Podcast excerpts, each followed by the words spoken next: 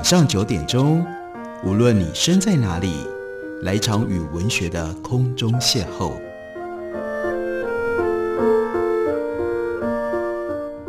杨照谈书，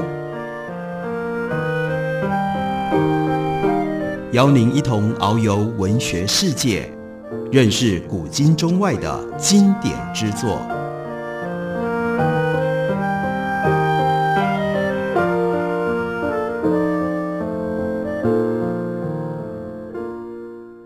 各位听众朋友，大家好，欢迎收听杨照谈书。本节目以台北广播电台 FM 九三点一，每个星期一到星期五晚上九点为大家播出。我是杨照，在今天节目当中要为大家介绍的，这是麦田出版的新书，从德文翻译过来。当然，这本书本身呢一点都不新，它已经是一本经典，来自于经典的作家 Walter Benjamin。这本书书名在德文里就是一九零零年的《柏林童年》。中文就直接叫做《柏林童年》，在麦田出版的中译本当中收录了一篇胡青坊所写的推荐序。在序言里，胡青坊跟我们介绍，从这本作者甘愿奉献的生理密码书《柏林童年》，则登录了他最初的城市记忆，解释贝亚明他如何养成了他走走停停的漫步风格。如何琢磨他观看世界的特殊视角，也说明了贝亚明当时无法归类的社会原因。除了他个人独特的忧郁气质，多少跟19世纪以下整个欧洲城市文明的发展是有关联的。他就提醒我们，如果21世纪的读者认为自己活在一个万象迅变的年代，资讯爆炸，生活失控，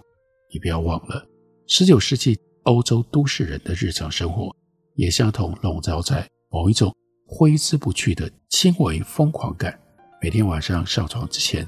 旧世界就跟着瓦解；每天早上起床的时候，就要重新建构对于新世界的知识。十八世纪的时候，还有国王有皇后，才刚刚有股市跟铁路。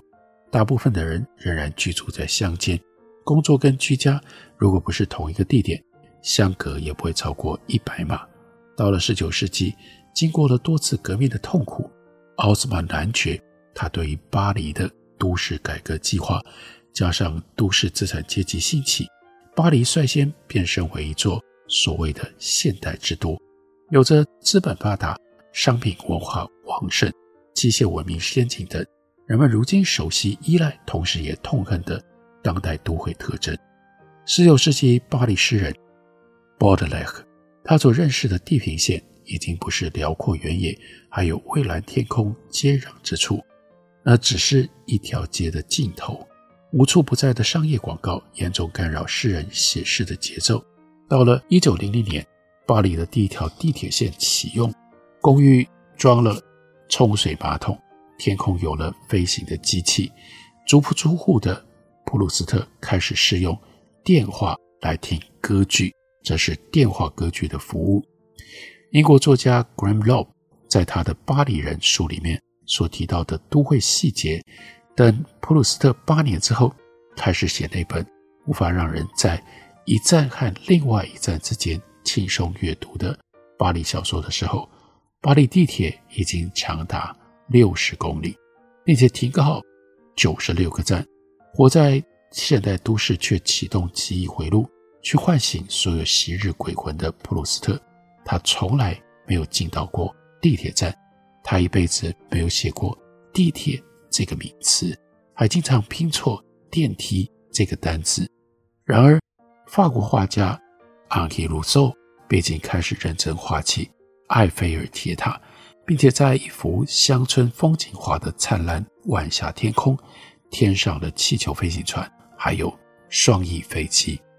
年轻的贝亚明到了巴黎，立刻对巴黎着迷。从此，这座城市对他的写作就起了关键性的影响。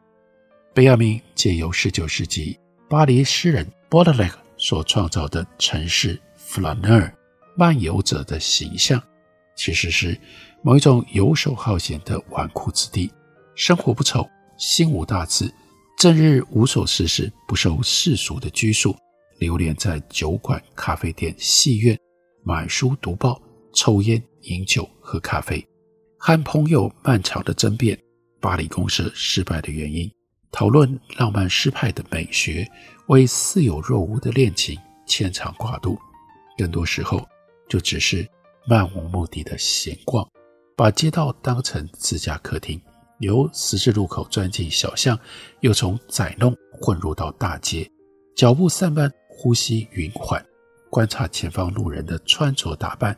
踌躇商店橱窗前，评估那些商品的意义，猜测每一扇公寓门窗背后的故事，自命为城市的拾荒者，悠悠晃晃从街的这头溜达到那一头，东瞧西望，在城市的精神废墟上捡拾思想的灵光碎片。漫游者是都市文明的特产。也是从19世纪巴黎这个第一座现代城市诞生了之后，才由新形态都市孵化的新人类。他们所盘踞使用的城市环境前所未有，生活经验前无古人，因此他们的思维美学和他们的生命态度，自然在当时显得难以归类。不只是本雅明本人，跟他相近时代的欧洲作家，像是卡夫卡。或者是葡萄牙的 Pessoa，还是法国的 Proust，甚至远在日本的橡木树时，都弥漫着类似的书写气质，拥有一颗敏锐易感的心灵，还有高度亲民的唯物力。出生在光辉的十九世纪之末，目睹第一次世界大战摧毁他们所钟爱的文明，都在活着的时候无可奈何的和自身的时代疏离，自觉。多少也有点自怨，在现实生活里毫无用途，完全缺乏恰当的社会功用。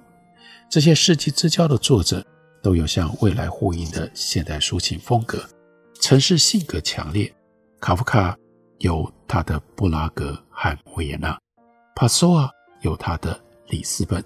，Proust 有他的巴黎，夏目漱石当然是他的东京。那本雅明呢？本雅明有他的柏林，还有他的巴黎。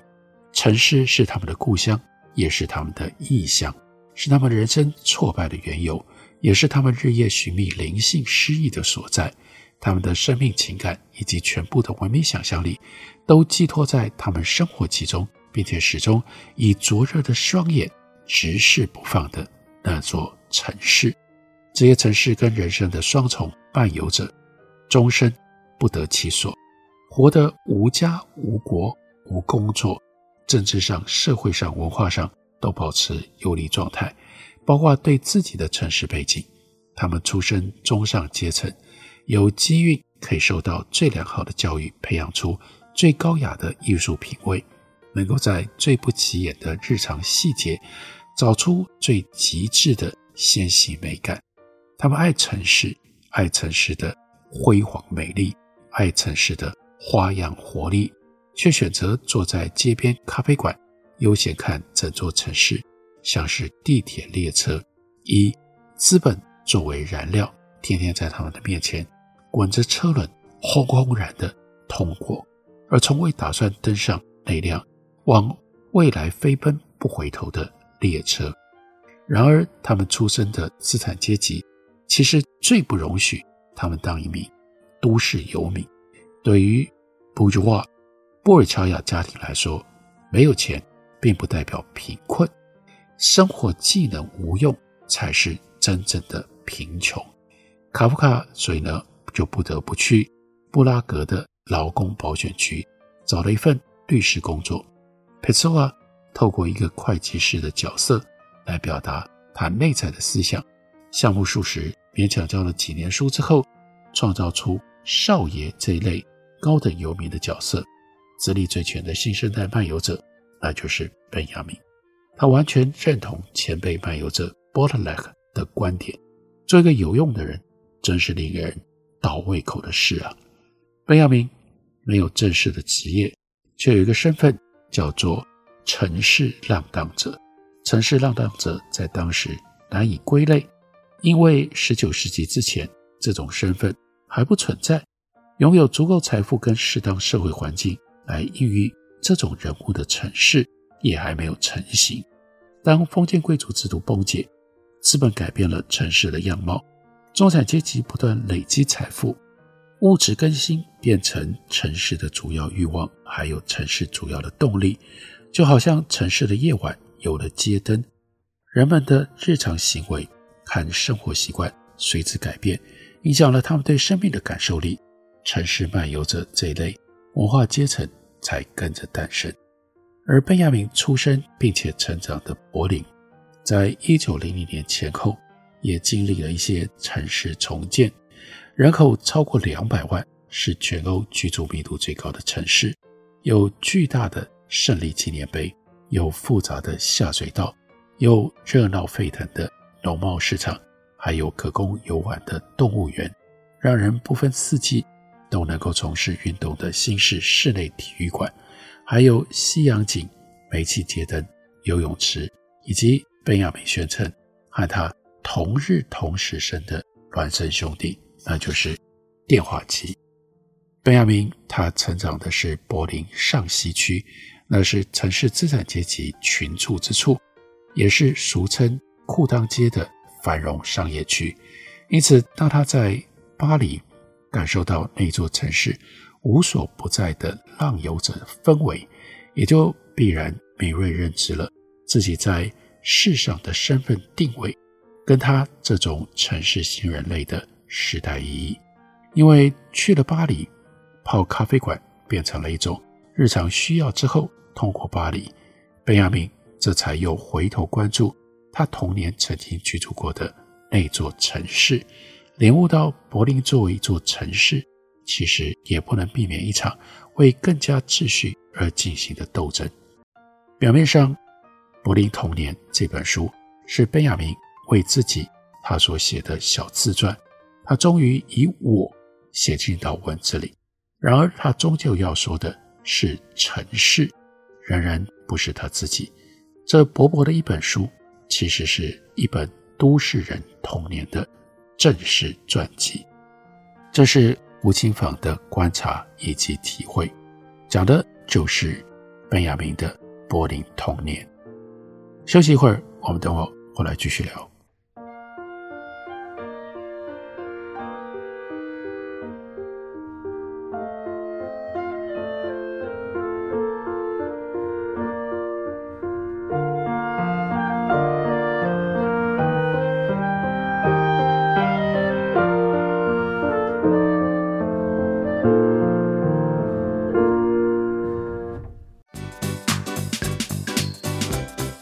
是王洪恩，现在您所收听的是台北广播电台 FM 九三点一 AM 一一三四。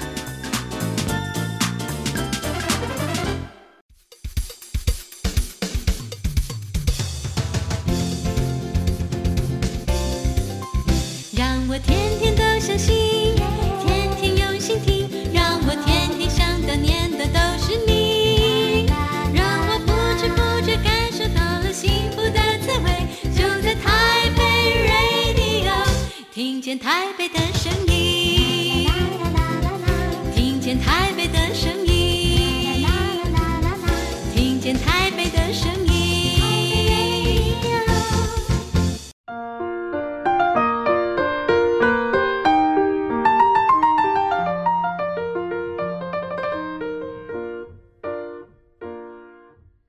感谢你继续收听《杨照谈书》。本节目以台北广播电台 FM 十三点一，每个星期一到星期五晚上九点为大家播出到九点半。今天为大家介绍的是本雅明的《柏林童年》，这是一本非常特别的散文集。本雅明他回想了他自己成长的一九零零年左右的柏林。柏林有一些很特别的地方，充分彰显了什么叫做现代城市。例如说，柏林。有一座 Tiergarten，在这里翻译叫做动物花园，那是位于柏林市中心一片占地广达两百一十二公顷的森林公园。在十八、十九世纪的时候是皇家的狩猎公园，在十八、十九世纪的时候原来是皇家的狩猎森林，后来对一般市民开放。来看一下班亚明，他对于 Tiergarten 他的回忆是什么？他说：“对一座城市不熟，说明不了什么。但在一座城市里迷失方向，就像在森林当中迷失那样，你就必须要学习。在此街巷名称对于迷失者来说，听上去必须要像林中干枯嫩枝所发出的声响那样的清脆，而城市深处的小巷必须像峡谷那样清楚地映现每一天的时辰。他说：“这样的艺术，我很晚才学会。它实现了我的梦想。这梦想最初的印记是我涂在练习簿吸墨纸上的迷宫。不，他们不是，因为在他们之前，还有一个比他们延续更久的。这个迷宫的路不缺阿瑞安尼，而是希腊神话里克里特王公米诺斯他的女儿，他用小线团帮助他的情人。”逃离了迷宫，这是非常有名的一个故事。跨过 Benderblicke，那是柏林动物花园附近的一座桥。缓缓的桥拱就是第一座山坡，离山脚不远的地方是我的目的地，那就是 Frederick Vihan 国王跟路易斯王后站在圆形基座上，他们耸立在花圃当中，犹如被他们生前沙地上拥有。魔力曲线的喷泉紧紧地吸引。比起这两位统治者，我更关注他们的底座，因为这两个人事实上是两座雕像。雕像站在底座上。他说：“因为底座上所发生的事离我更近，虽然我那时候还不清楚这些事的来龙去脉，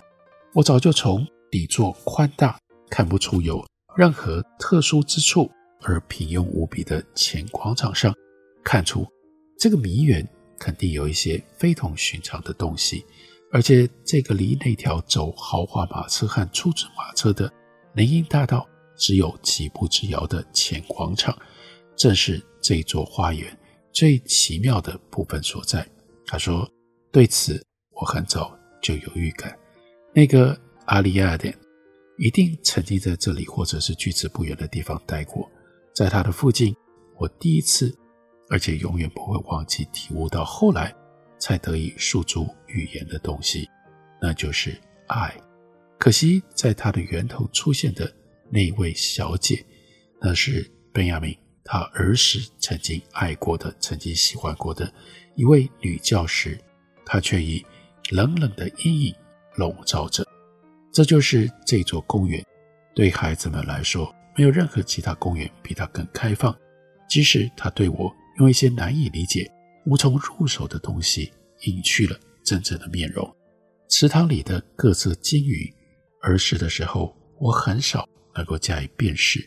宫廷猎手大街这样的名字，我本来以为很有意思，但结果却让我大失所望。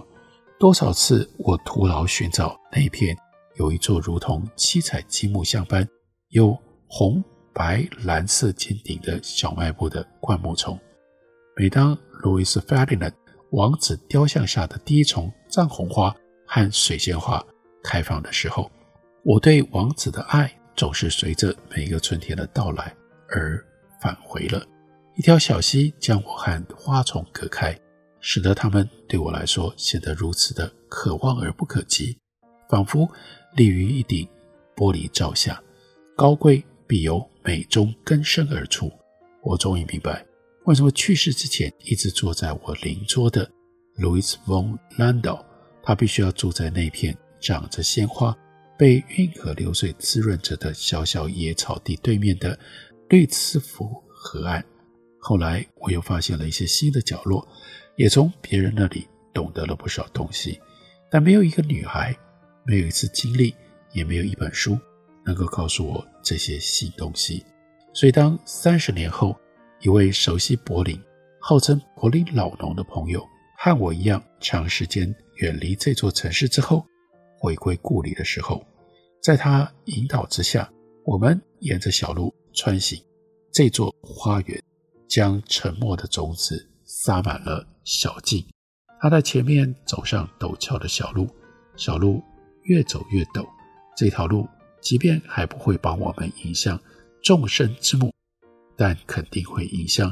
这座园林的花园之母。柏林老农踏过沥青路，他的脚步激起了阵阵的回响。我们走过的石子路上，煤气路灯照射的灯光显得暗黑、迷迷蒙蒙的。公园别墅那窄小的阶梯、柱式的前厅、雕饰花纹，还有柱顶过梁，首次被我们逐一按照专业术语加以辨认。尤其是那楼梯间里面的窗玻璃，还是老样子，虽然取迹式的变化已经很大了。那时候我至今都还记得，放学之后爬楼梯中途停下喘息的时候，填补我心跳间隙的那些诗句。他们从画着一个女人手握花环，像 Sistine 圣母一般飘逸地从壁坎走出的窗玻璃上，朦胧地透入到我的眼帘。用拇指勾着书包带我，把书包甩到肩后，一边喘气一边念：“劳动是公民的光荣，幸福是辛苦的酬劳。”楼下的大门啊一声叹息地掩上，仿佛鬼魂。沉入了坟中，归返到古堡。外面可能下着雨，一扇彩色窗棱敞开着，那阶梯随着雨点的节拍继续往上延伸。小天使塑像和古树女神当时都曾经注视着我。然而此时使我觉得最亲切的是那些积满尘埃的守门神，他们守护着入室之门，或者是寻常的门庭。他们将等待当作是自己的使命，不管等待的是一个陌生人，是众神的回归，还是三十年前那个背着书包从他们脚下溜过的小孩，都一如既往。因为这些雕像使得柏林的老西区变成了古代希腊，从那里来的西风迎向运河里的水手，船上满载着 Hesperidon，那是希腊神话当中看守。金苹果园的众女神，他们的苹果沿着运河慢慢的驶来，会停在 Helaclic 那是希腊神话当中的大力神，他的桥边上，再一次，仿佛童年时期多头蛇怪，还有非洲的猛狮围住胜利碑纪念广场的荒虫当中，这是本雅明他特殊的散文风格。过去还有后来，各种不同的时间，再加上历史形象，还有神话传说，全部杂混在一起，而创造出一种既迷蒙但又深刻的图像跟感受。例如说，他讲夕阳景，这个夕阳景当中转动画面尤其吸引人的地方，那是不管你从哪一个位置坐下来开始看，都无关紧要。因为座位环绕着看板，所以每幅画面都是经过每个座位，人们通过两个洞口观看里面映现在远处暗淡背景上的画面。总是会有空位子，尤其在我童年的尾声，当西洋景看这种西洋画片已经退流行的时候，人们已经习惯在半空的房间里跟着图像周游世界各地。之后，音乐使人在看电影做周游的时候显得慵懒欲睡，因为它破坏了畅想正在接近的画面。这样的音乐在西洋景是没有的。我倒觉得西洋景里那一种本来有点吵人的微弱声响，比所有那些故弄玄虚，比如说用丧礼进行曲为绿洲田园或者是残垣废墟来配乐的电影音乐要来得好。那是一种铃声，每当一幅画面战战的跳离的时候，会先出现一个空格，以便给下一幅画面留出位置。那时就会出现几秒钟的铃声。每当这样的铃声响起的时候，巍巍山峦从上到下，都市里那些明净的窗棱，远方那如画一般的土著，火车站那泛黄的浓烟，葡萄园里。每一片藤叶都深深浸透了充满感伤的离别情调。我再一次确信，就凭这一轮观望，无法尽览那些美景名胜。于是我决定第二天再来。可是我从来没有付诸行动。就在我还犹豫不决的时候，隔开武汉整个建筑的木栅火门晃动了起来。小框框里的画面随之悠悠晃晃向左侧消失不见了。这些经久盛行的艺术，随着十九世纪兴起，而这种发出清晰亮光的棚子，将远方跟过去集于一身的透明观赏巷，就出现在繁华的街市和林荫道上。这些地方早在有观赏巷之前，就和人行道还有书报亭一般，